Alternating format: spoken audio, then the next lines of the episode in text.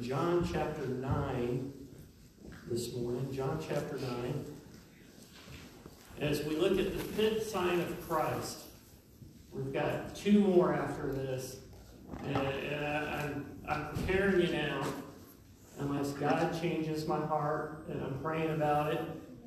Uh, the day after Christmas, the seventh sign of Christ is the resurrection. So I'm preaching the resurrection Easter message the day after Christmas. Uh, and I, I, may change. I'm praying about that. Uh, so just know I kind of find it humorous. I was telling Heather earlier this week, I may, I may preach the birth of Christ at Easter just because I'm different. Uh, but uh, that may change something I'm praying about. Uh, so pray with me on that. And uh, as we prepare these, these signs of Christ, once again, are all about the ministry that Christ came to earth for. And John, he, he writes in such a way with these signs and connects it to the fulfillment of Jesus as the Messiah. And then it ties in with the seven signs in Revelation of how God uses his Messiah to completely restore things back to the created order. And, and it's interesting, even you see these things through the Old Testament. Uh, if you're here on Sunday morning for Sunday school, we're, we're going through the Exodus. And God gives the Egyptians signs so that they would know that He is God. And it ties in. And, and He is creator of all. And it all ties back to Christ, our Lord. And, and so He says, Jesus always reminds us don't look to the signs because signs can be manipulated. There's counterfeit signs. But look who the signs represent. And, and today we're looking at the fifth sign of Christ and how he's represented here in John chapter 9. Have you ever woken up in the middle of the night, get a glass of water, use the restroom, whatever, but you just wake up and you try to find your way around and you kick the end of the bed or a dresser or the couch and you stub your toe or Maybe you stepped on a Lego block barefooted. That will make you lose your religion if you do that. right? It's dark.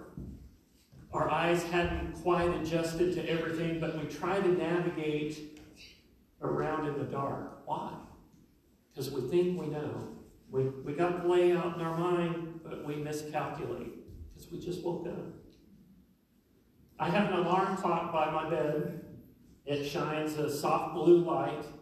I turn it away because it's bright enough to where it'll keep you awake if you don't. Uh, but if I have to get up in the middle of the night, I'll lay there a minute and let my eyes adjust to that blue light. And then I can get around without stubbing my toe or stepping on a Lego and losing my religion. Uh, and, and this is the glimpse of the fifth sign that we get with Christ. And again, it, it ties into the I am the light of the world statement that he gives in, in the Feast of Tabernacles that we talked about oh, back in September 19th, I believe it was. And, and what we're going to look at today is a healing of a blind man And it's all about his perspective on darkness and light. And this is a theme that John uses throughout his book. Is darkness and light parallels. And, and this is the fifth sign. So the, the points I want to speak on this morning are blind eyes see and unbelief believes. So let's look at John chapter 9, verses 1 through 7, and talk about blind eyes see. And it reads As he passed by, he saw a man blind from birth. And his disciples asked him, Rabbi, who sinned, this man or his parents, that he would have been born blind? And Jesus answered, It was neither that this man nor his parents sinned, but it was so that the works of God might be displayed in him. We must work the works of him who sent me as long as it is day. Night is coming when no one can work. While I am in the world, I am the light of the world. When he said this, he had spit on the ground and made clay with the spittle, and applied the clay to the eyes, and said to him, Go and wash in the pool of Siloam, which is translated sent. So he went away and washed and came back seeing. surrounding text. John chapter 8, we have the incredible argument between Jesus and the religious leaders, where Jesus says at the end of the chapter, Before Abraham was, I am. And, and he, the religious leaders picked up stones to stone him. And, and the end of John chapter 8 says Jesus hid himself and left the temple. And this is the surrounding context. As he's leaving the temple,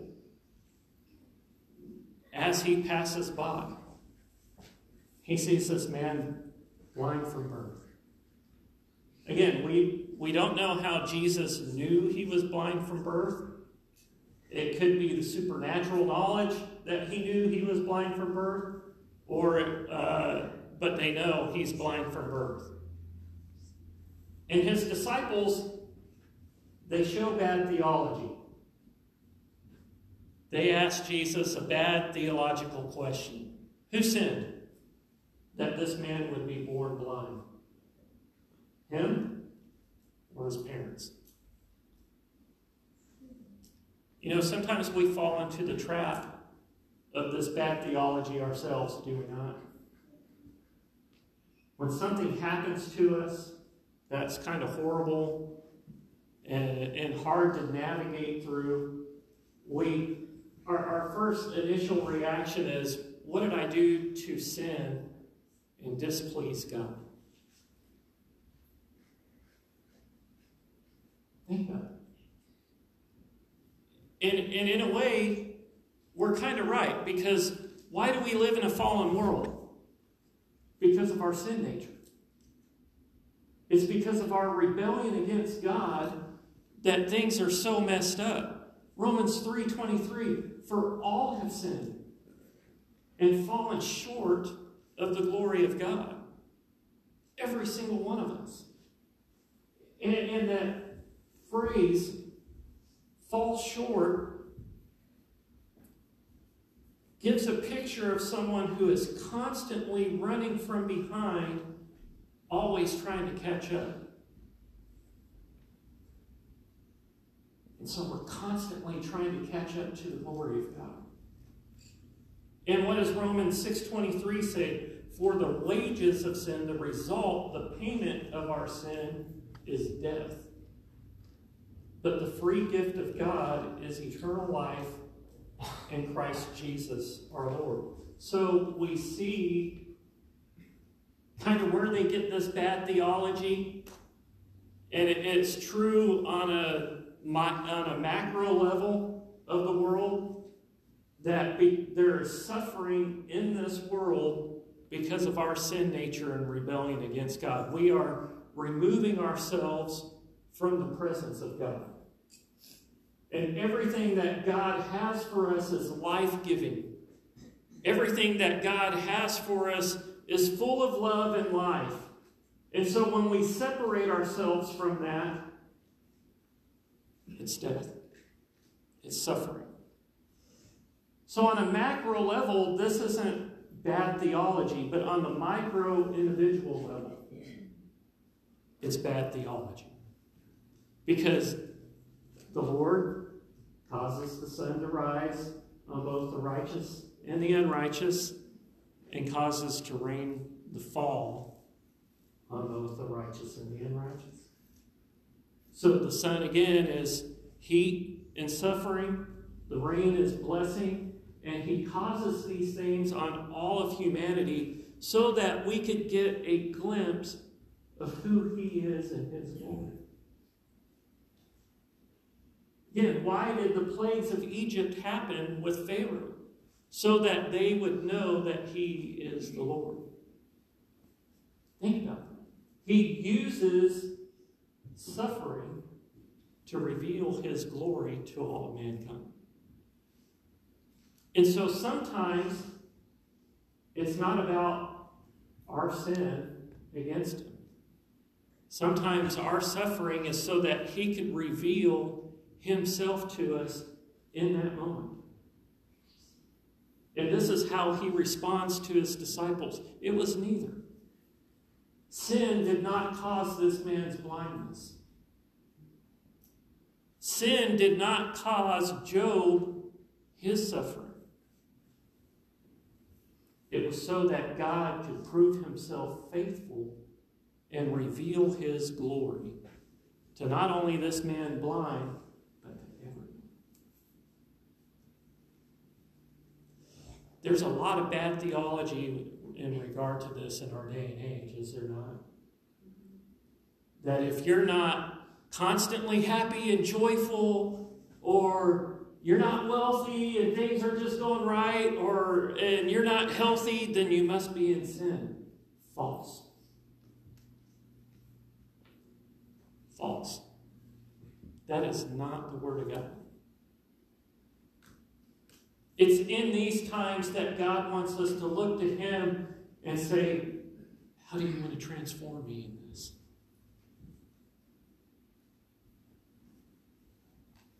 Acknowledge. We talked about celebrate, acknowledge our constant need for Him. Because sometimes if there's too much celebration, we forget.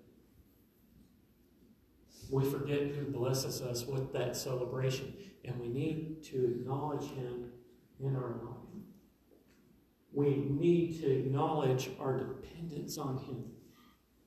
Because we live in an imperfect world, because we live in a fallen state, to where His glory is not constantly seen, and that pendulum shifts to where we get a glimpse of His glory and we get a glimpse of hell and life apart from Him. And when that happens, it should cause us to look for His glory. Because He even uses those things and recreates those things in our life so that we could share with others how He's moving. How is He working your pain for His glory? That's a powerful message, is it not? Darkness and light. So, bad theology.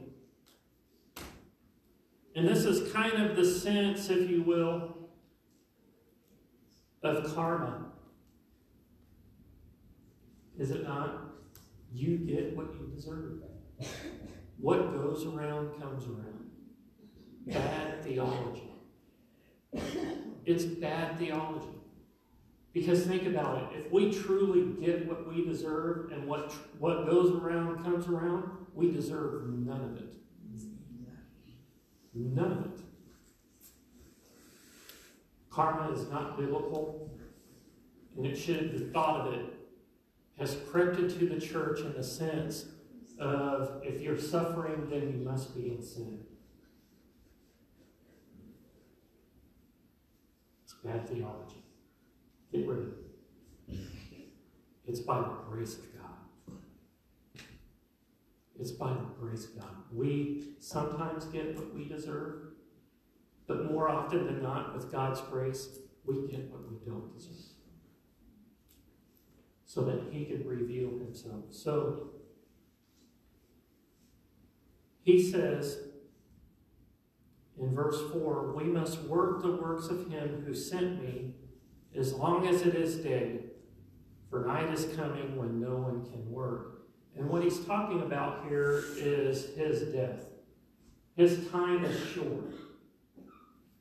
He's got a specific goal that he needs to accomplish while he's here on earth, but night is coming. There's a time coming when he's going back to his Father in heaven. And so we have to complete this work, is what he tells them. And then he says, While I am in the world, I am the light of the world. And it, it connects back to that message that he gave earlier at the Feast of Tabernacles with the menorah lit up in the background. And to prove it,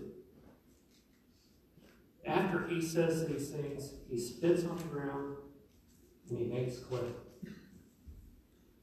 I don't know if you've ever been to the optometrist. That has never happened to me in the optometrist.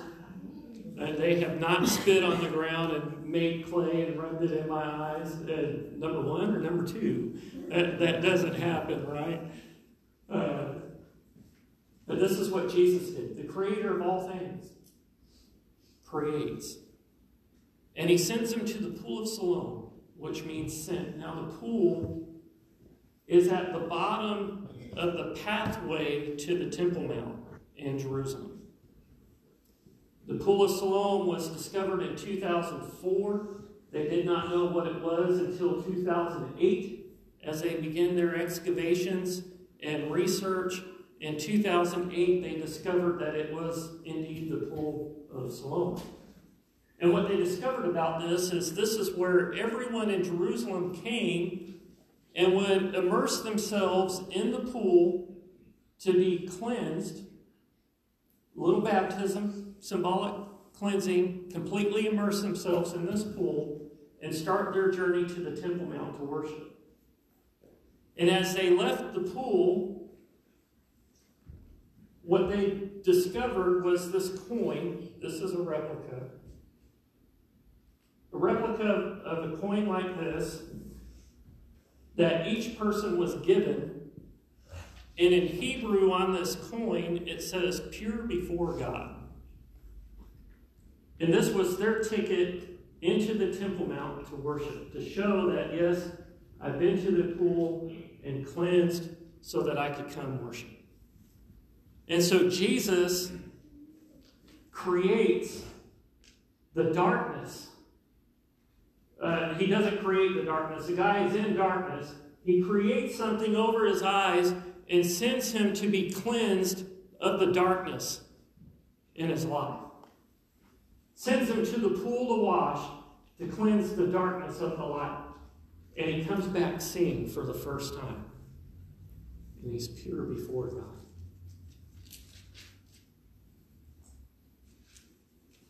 The pool of Siloam symbolic of God's cleansing of our sin and darkness in our life. And this is what Jesus does for him. And it's a great miracle.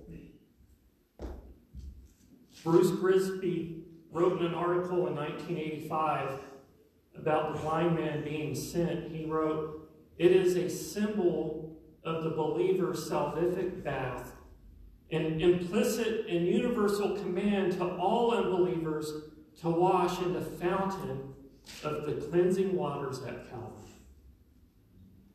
D.A. Carson writes in his commentary, he says, although the healing is as thorough as the blind man's obedience, the power itself does not come from the obedience nor the pool called sent, but from the one who sent himself.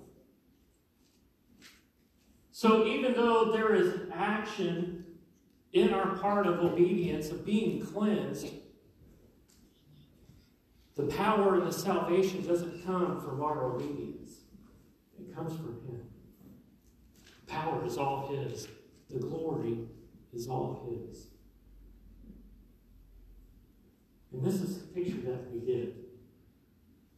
A man who only knew darkness his whole life was born into darkness for the first time sees. In a moment when they're trying to escape being stoned to death for blasphemy, and as he's passing by, he sees this man and brings healing and reveals his glory to this man. Also, all for the purpose of proving that he's the light of the world. As you can imagine, just like everything Jesus did, this causes controversy. Again, controversy. But through this controversy, we see that unbelief believes. John chapter 9, starting at verse 8 through verse 12, and then we're going to jump ahead toward the end in verse 35 through 38. John 9, 8 through 12 reads this way Therefore, the neighbors and those who previously saw him as a beggar were saying, Is not this the one who used to sit and beg? And others were saying, This is he. And still others were saying, No, but he is like him. And he kept saying, I am the one. So they were saying to him, How then are your eyes opened? And he answered, The man who is called Jesus made clay and anointed my eyes and said to me, Go to Siloam and wash. So I went away and washed and received sight. And they said to him, Where is he? And he said, I don't know. Verse 35. Jesus heard that they put him out, and finding him, he said, Do you believe in the Son of Man? And he answered, Who is he, Lord, that I may believe in him? And Jesus said, You have both seen him, and he is the one who is talking with you. And he said, Lord, I believe. And he worshiped him. So the miracle happens. He goes home, and all his neighbors, Is this really the guy? No, it can't be. He, he must be like him, but it's not him. No, it's me. How then are your eyes open? And he begins to tell and relate the story to him. Hey, made clay, put it over my eyes. I went to the pool and washed like he told me to, and I could see. I can't explain it. I don't know what happened. Where is he? I don't know. Scripture says some of the neighbors rejoiced with him and celebrated with him. But some went and told the religious leaders. So here come the religious leaders. And mind you, the religious leaders of this time are the political leaders. Okay? So here they come to question him in accordance to the law. And they're trying to get this guy to admit that Jesus is a false prophet. Okay, so they, they do three interrogations here of this man through the passages that we skipped. And the first was, was trying to prove that Jesus was guilty of breaking the Sabbath. Because again, this happens on the Sabbath, on a day of rest.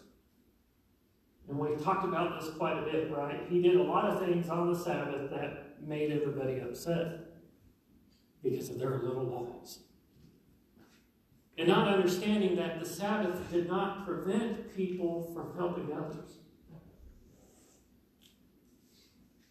Rest was in the Lord and in His work, not in our work. And so they're trying to get him to admit that he's a false prophet. He's like, I don't know whether he is or not, but no one who is apart from God can do these things. And so they get in a huff and they leave and they go to his parents. And the second interrogation involved his parents. Was he really blind at birth? I mean, you're gonna you're gonna sit here and tell me that he was completely blind.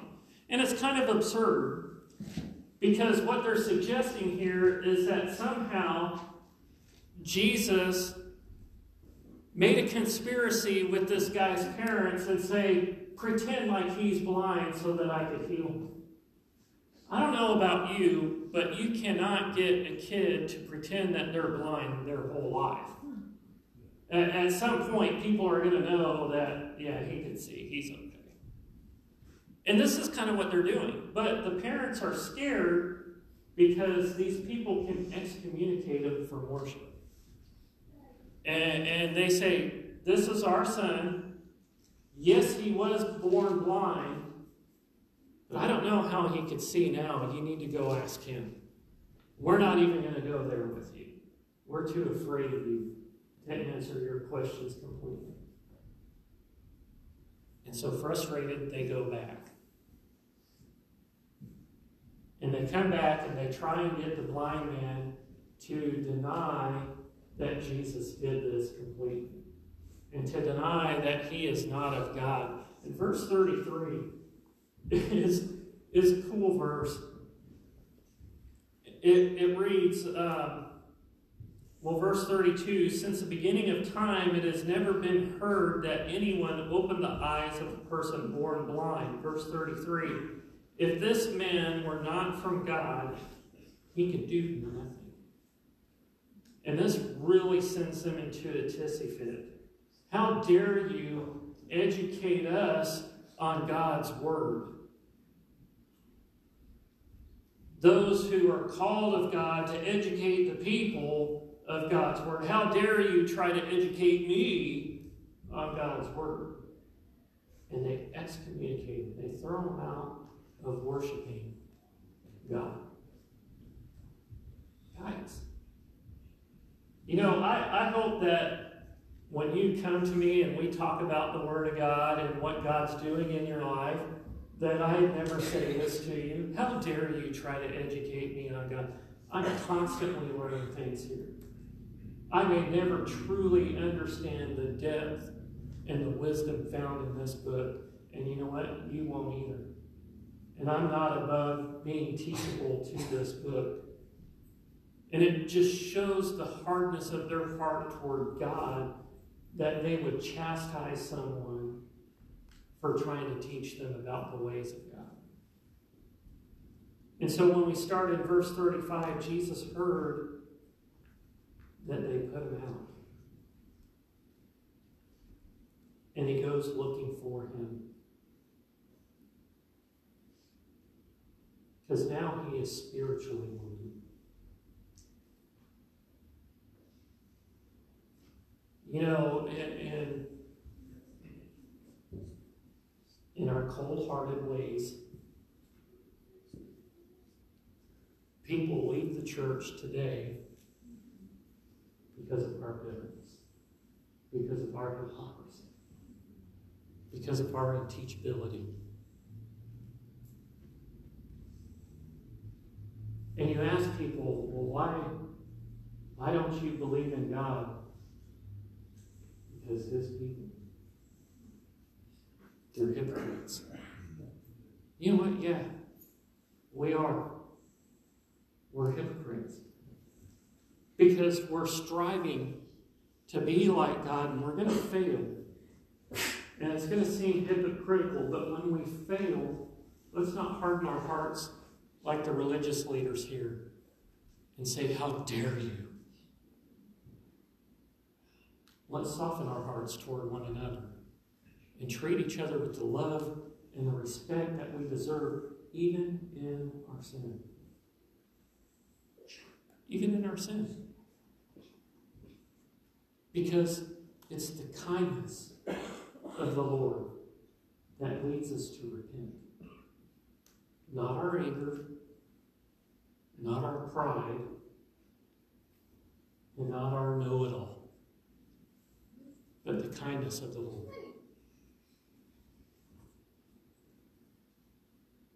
And we cause deep spiritual wounds when we treat each other this way, just like this one.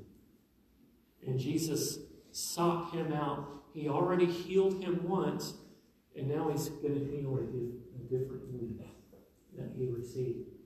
And when he finds him, he asks the question Do you believe in the Son of Man? Now, this is a different belief in do you believe that the Son of Man exists? This is different from that. This is a belief of are you willing to put active trust in the Son of Man? Are you willing to change the course of your life on what you believe about the Son of Man? And the blind man says, Well, who is he? So that I so that I can. And Jesus says it plainly. Who you're talking with right now, that's me. I'm that person. And the blind man worshiped the Lord and said, I believe. I put my complete trust in you, and I believe. And he fell and worshiped Jesus in that moment.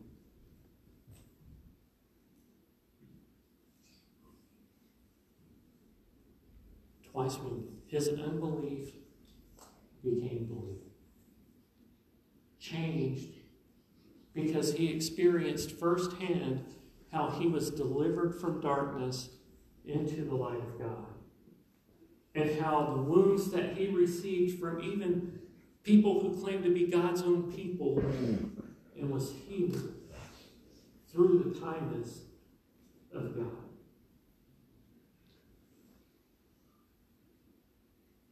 Twice. He saw that his suffering brought about God's glory. So, what about you this morning? How is God working in your life this morning? Through your suffering, through your pain, through your hurt? Are you even allowing Him to work through those things so that His glory may be revealed in your life? Or are you trying to push it away? The same question that Jesus asked, I ask of you here. Do you believe in the Son of Man? Do you believe what he says about himself in Scripture? That all things work together for the good of those who love him. Do you love him? Do you truly hang your hat on that faith? If not, are you willing to put your continuous faith in Him as Savior and allow Him to prove it? The God who created everything is in the business of recreating things back to His glory. And it starts with salvation. You have never received salvation, I say this every week, it's as easy as ABC. Acknowledge. Acknowledge that we have sinned against Him. Acknowledge that Jesus is the only one who can restore us into a right relationship with Christ. Believe. Believe that God sent him to take care of us and to recreate our sin for his glory. Then confess. Confess we are placing our continuous faith in Christ to where He's going to reveal things when you do this. He's going to reveal things in your life that we need to remove. And when He does, we need to turn from that and turn to follow Him. That's repentance. And repentance starts with confession. Saying the same thing the Lord says Lord, I recognize that you're calling me to turn from this and turn to you, so I turn from this. And Scripture says that when we say that 1 John 1 9, when we confess our sins, He is faithful and just to forgive us of our sins and cleanse us from all unrighteousness. He is the pool that we go and wash from through the Spirit and become clean at confession. Salvation is as easy as ABC. And if you're here today and you have never, ever taken these steps and you want to take these steps, again, I'm going to do something different. In a moment, when we stand and pray, I'm going to ask you to find the person closest to you and say, Will you pray with me the steps of salvation so that I can receive Christ? And if you're that person that they go to and you're like, I'm really uncomfortable with this, can we go down to Pastor? Then come down to me. That's okay. But James, James 5 says, confess your sin to one another. Because there's healing in it. And the effective prayer of a righteous man accomplishes much. Or maybe you're here and you are but you're struggling. It, it's like you've woken up in the middle of the night and you see a little glimmer of light, but you're still kind of stumbling around. And you see bits and pieces of God working in your life, but you don't see God completely working in your life. It's the time where we need to come and acknowledge, Lord, where are you at in my situation here? I need to completely see you so that I can follow you. That's okay. There's going to be times like that. In a moment, after we pray, I'm going to have you do the same thing. If you want someone to pray with you, find someone closest to you. And if you're uncomfortable with that, come. Come down and, and let me pray with you, and I, I will be glad to.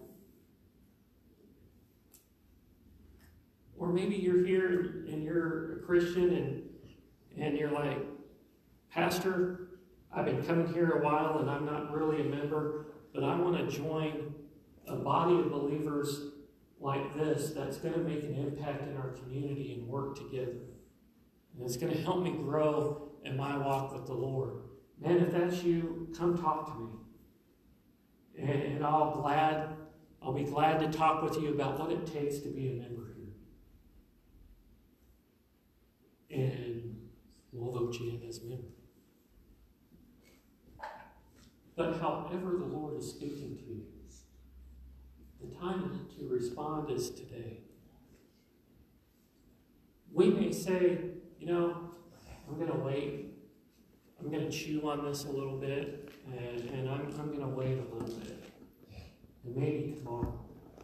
You're not guaranteed tomorrow.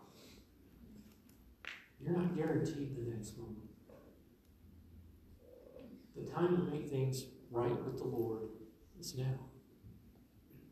And though invitation never closes, and God can meet you, yes, at any time, anywhere, where you're at, respond to Him today. Respond to Him now with a group of other believers that can edify your faith. So I'm going to ask us to stand right where we are.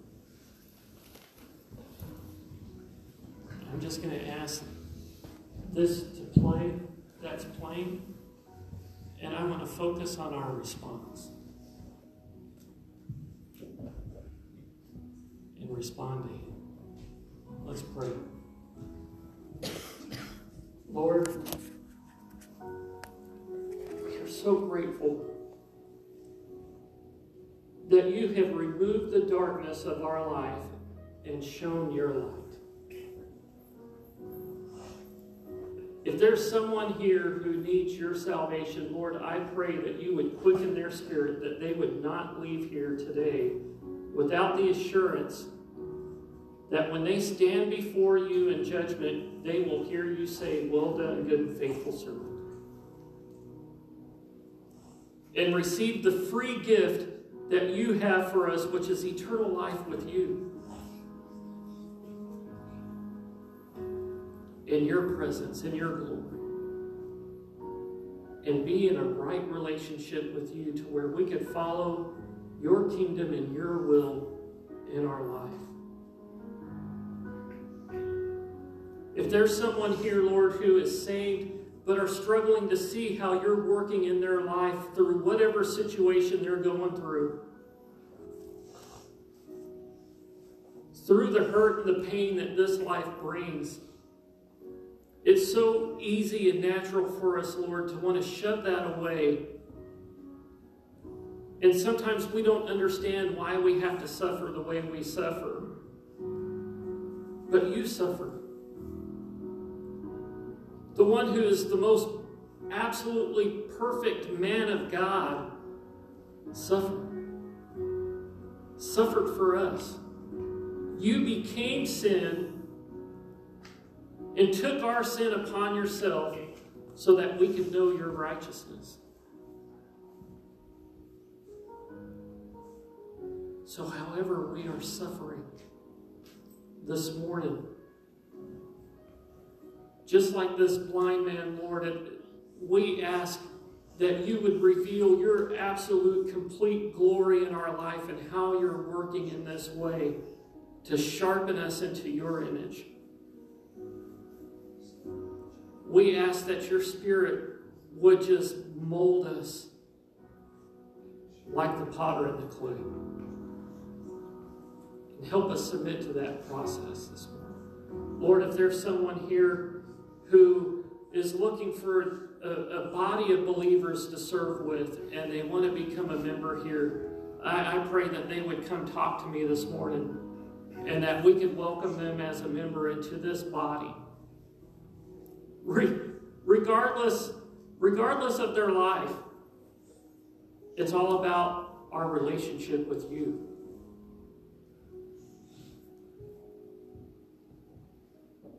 But we take this time to focus on you healing our hurts and breaking the darkness in our life so that we can see your light. Help us respond now to you. In Jesus' name.